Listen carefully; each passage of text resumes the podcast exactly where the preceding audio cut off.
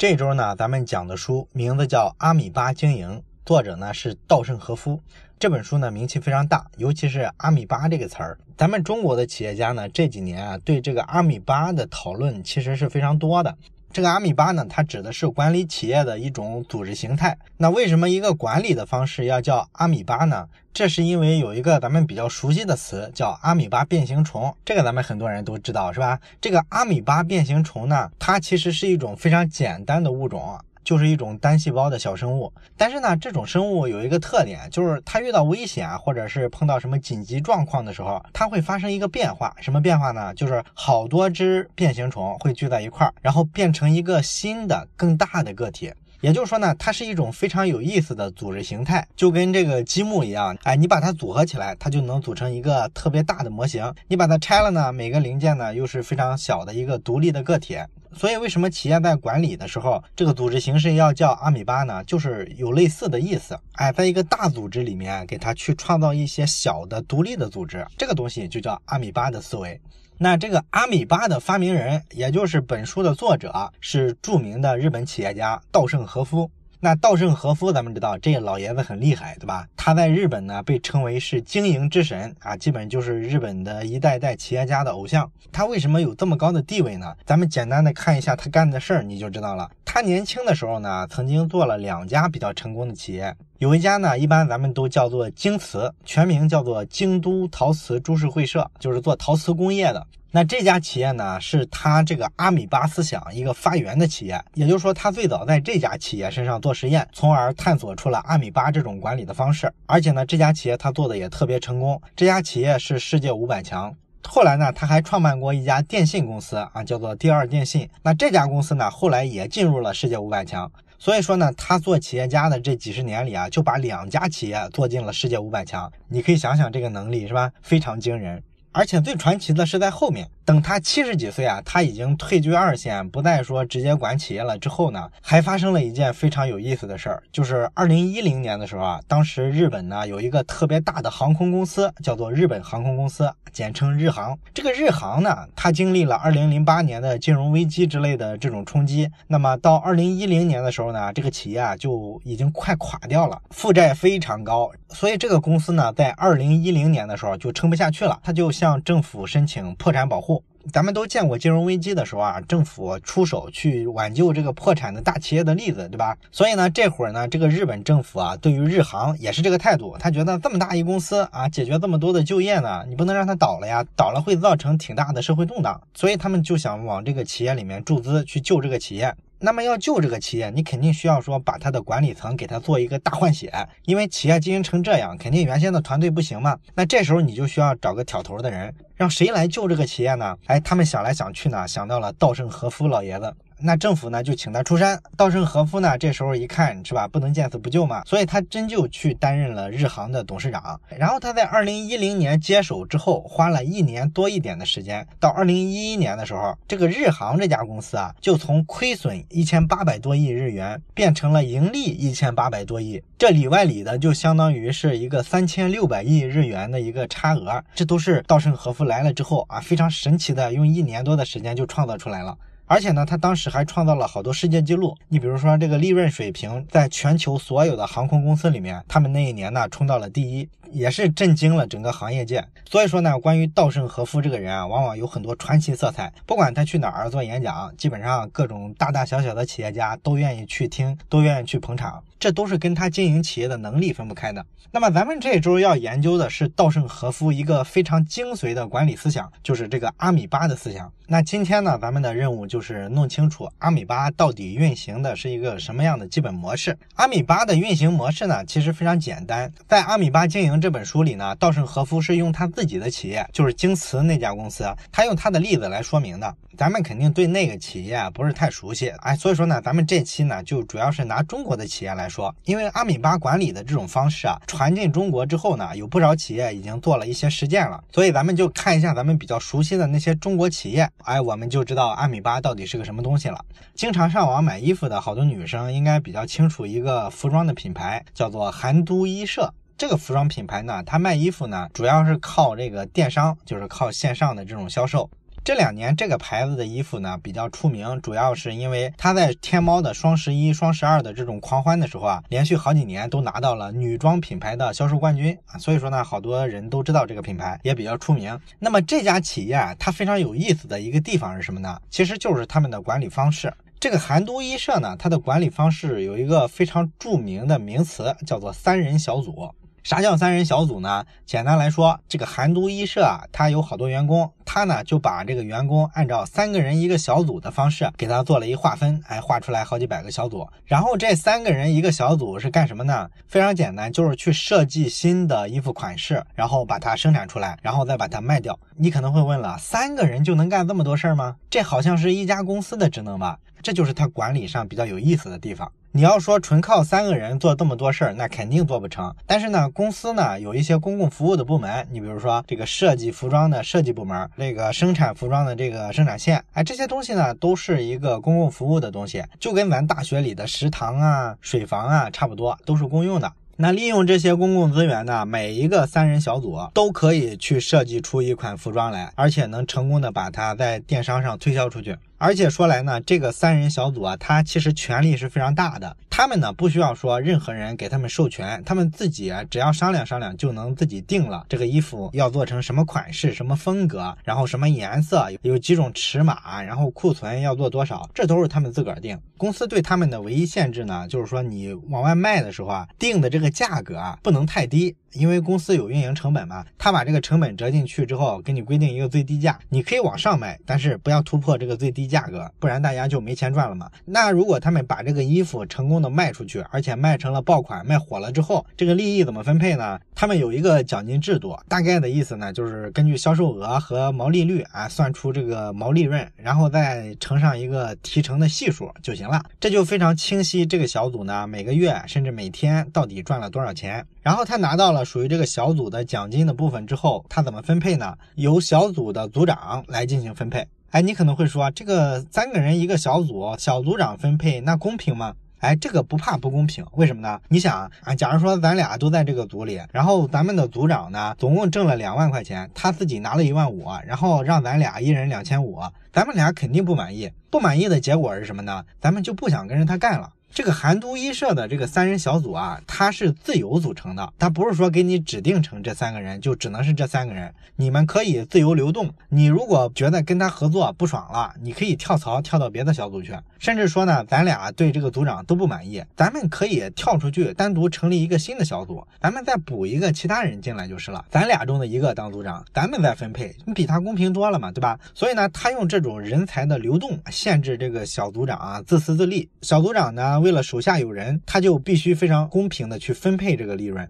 而且呢，为了这个小团队啊，它的稳定，你还不得不去干的一件事儿，就是去关心大家。你比如说逢年过节啊，你要给小组的组员送一点温暖，送一点温情，对吧？所以你看这个地方，它就有一种思维模式的变化了，对吧？原先的时候，他只是韩都衣舍的一个普通的员工，他就一螺丝钉。可是呢，你让他当了这个小组的组长之后呢，他虽然说管的人不多，俩人，但是他考虑的问题已经是正常公司的那个中层领导甚至高层领导导考虑的问题了。他已经考虑建设团队文化，搞好人文关怀这一类的事情了，对不对？你看这个就跟一般公司里说天天抱怨老板工资太低的这种员工心态完全不一样了，对吧？所以说这个韩都衣舍啊，为啥说它销量这么稳定？它衣服的这个款式啊，能够这么快速的推陈出新，一个非常主要的动力就是它背后的这个三人小组的经营模式。那这个三人小组的经营模式呢，本质上就是一种阿米巴，它跟稻盛和夫的京瓷的那种操作方式呢不完全一样，但是基本的逻辑和形态就是一回事儿。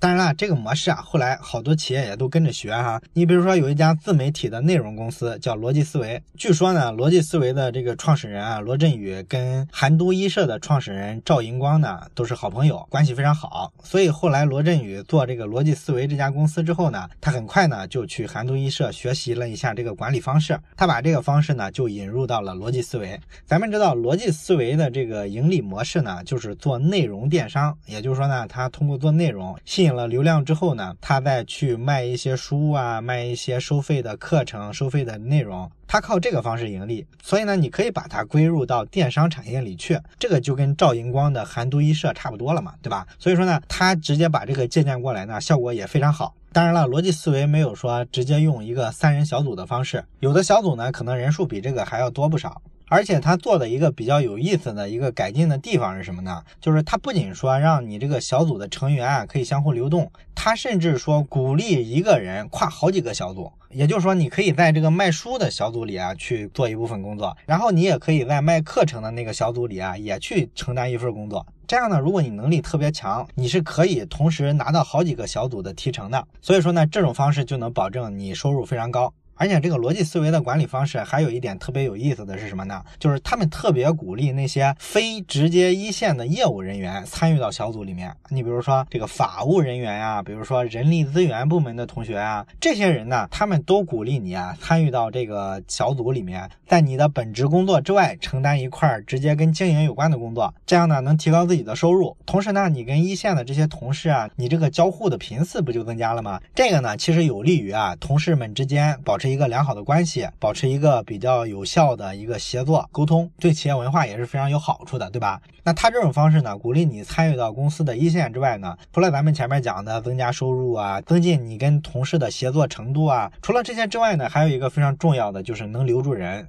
偏后勤的部门啊，像这些财务啊、人力之类的这种工作呢，主要在办公室环境，然后它里边的这个变化往往也不是特别多，基本就是一个天天到点上班、到点下班的一种工作方。方式，所以干这些工作的同事呢，其实特别容易产生倦怠，干一阵就很容易跳槽走了嘛。他这样就给了他好多新鲜的刺激，他就会觉得这个工作更有意思。你想想是不是这样？而且呢，逻辑思维这家公司的这个副总裁啊，主要都是从早期的那个小组的组长里面挑出来的。也就是说呢，这种方式有一个特别好的地方，就是帮助你去发现人才。这是咱们讲的两个例子，韩都易社跟逻辑思维，哎，两家有比较显著的互联网基因的公司，他们在用稻盛和夫的这个阿米巴理论改造自己公司管理的时候做的一种尝试。当然了，我举了这个例子之后呢，可能好多人会觉得，哦，你说的这种管理方式就是特别适合互联网企业呗，就是一种互联网思维在管理上的应用呗。哎，其实呢不能这么说，为什么呢？因为这种管理上的创新啊，它其实不是说只针对互联网企业，而且这也不是互联网企业发明的呀，这是稻盛和夫发明的。咱们刚才讲了稻盛和夫做的几家企业，不管是陶瓷啊、电信啊，还是说航空公司，哪一家是互联网企业？其实都不是。所以说呢，这个阿米巴的管理思想啊，其实就是一种管理上的创新，它确实更适应了目前这个比较互联网化的时代。但是这个并不是说互联网企业独有的东西，也不是说只适用于互联网企业。你比如说，在我的老家山东啊，我们有一个非常著名的企业，大伙儿都知道，叫做海尔。那海尔呢，咱们都知道造冰箱之类的，对吧？世界第一白电品牌。那它在白色家电这个领域啊，做到这么厉害，销售额这么高，规模这么大之后呢，这家企业的宿命是什么呢？这个其实咱们之前讲过，对吧？企业做大了之后，有一个共同的宿命，就是必然会死掉，而且必然是被它小得多得多的企业给干掉。因为企业变大了之后啊，它这个信息传递效率就变慢了，体制变得越来越官僚，越来越僵化之后，当市场环境发生变化的时候，人家小企业船小好掉头，很快就能跟上新的时代，而你这个大企业基本就是只能等死啊。所以说，企业大了之后，它共同的宿命就是要被小企业干掉，这是之前咱们节目早就讲过好多次的一个道理，对吧？但是海尔这家公司呢，它就不太一样，不一样的地方就在于它的董事长是张瑞敏。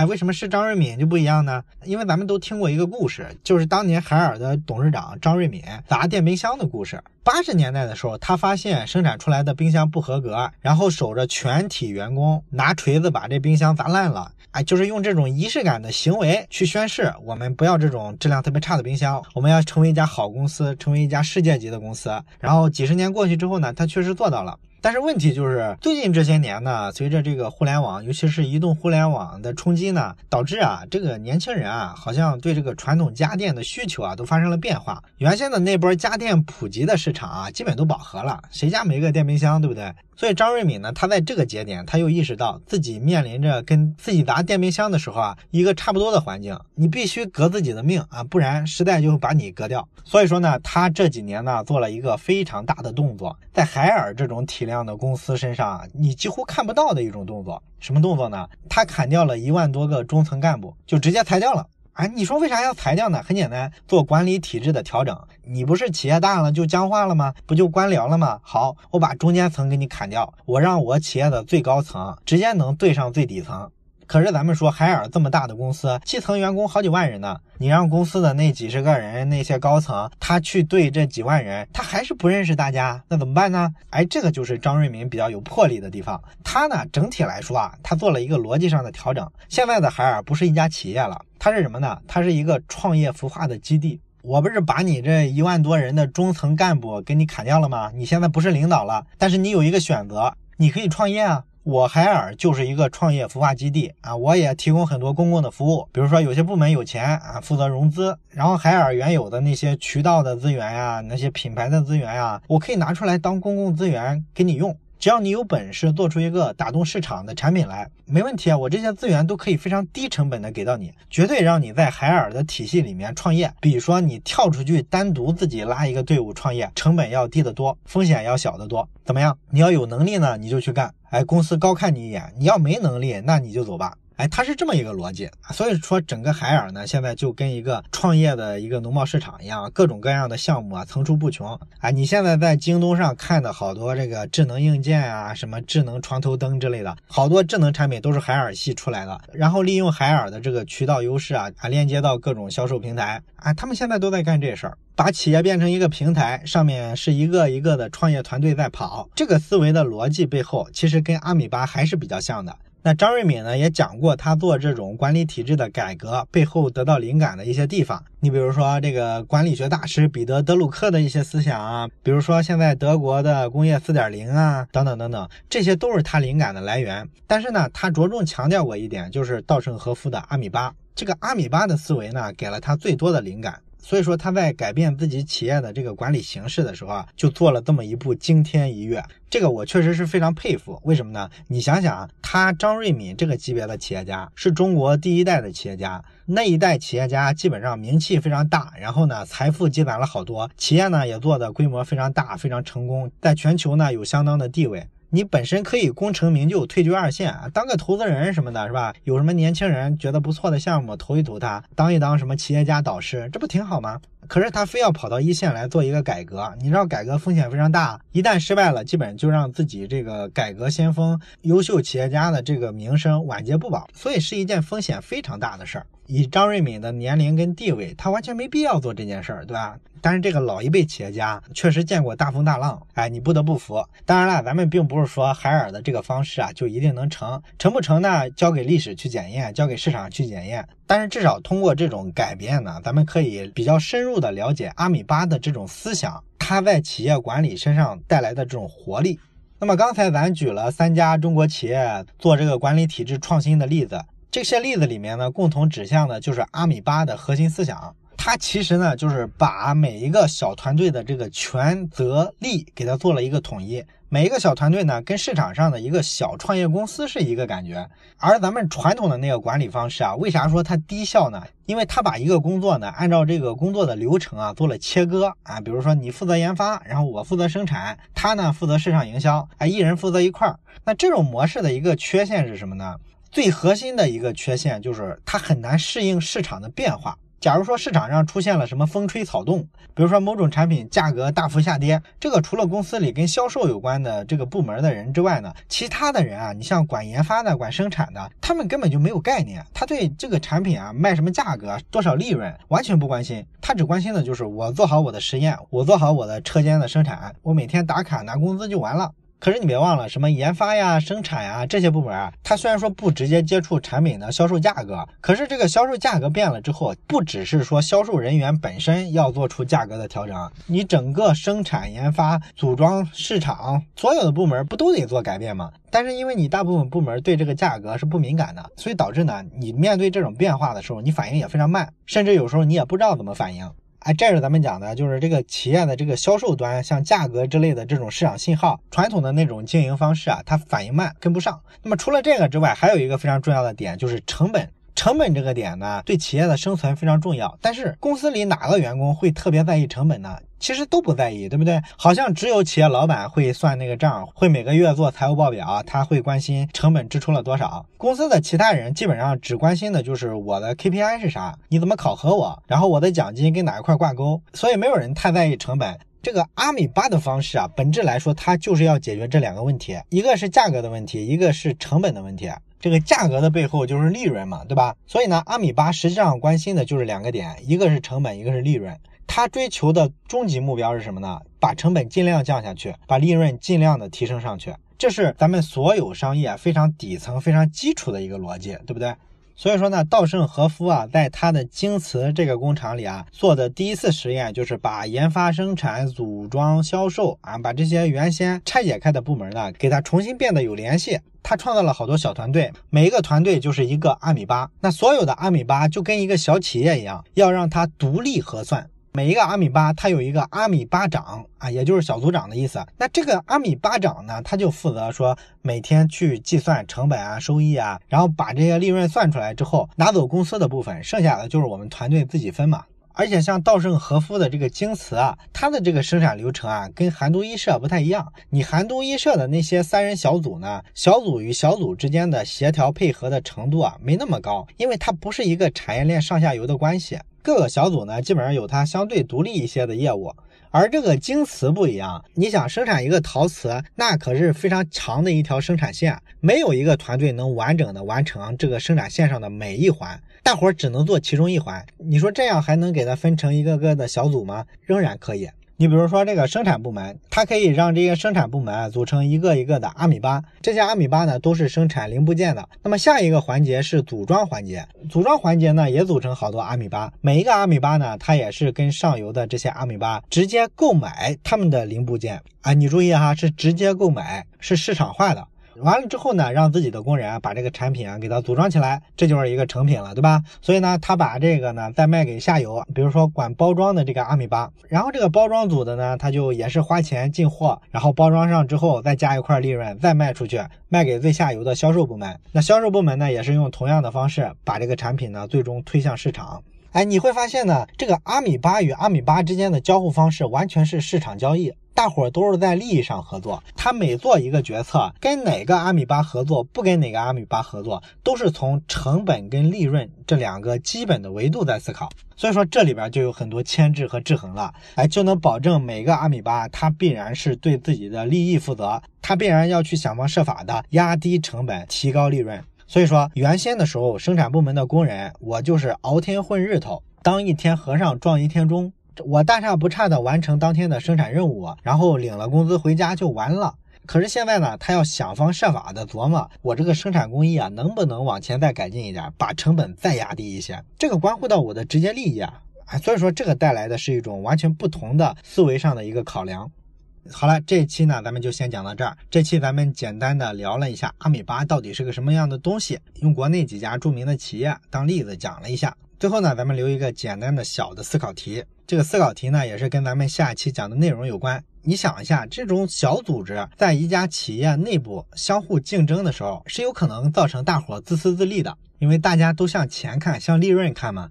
最简单的一个例子就是，生产部门把产品生产出来，然后交给销售部门的时候，他都希望把价格卖得高一点，这样自己利润够高。而销售部门呢，希望把成本压下来，他不希望自己拿到的这个产品啊成本太贵啊，这样自己在市场上没有竞争力。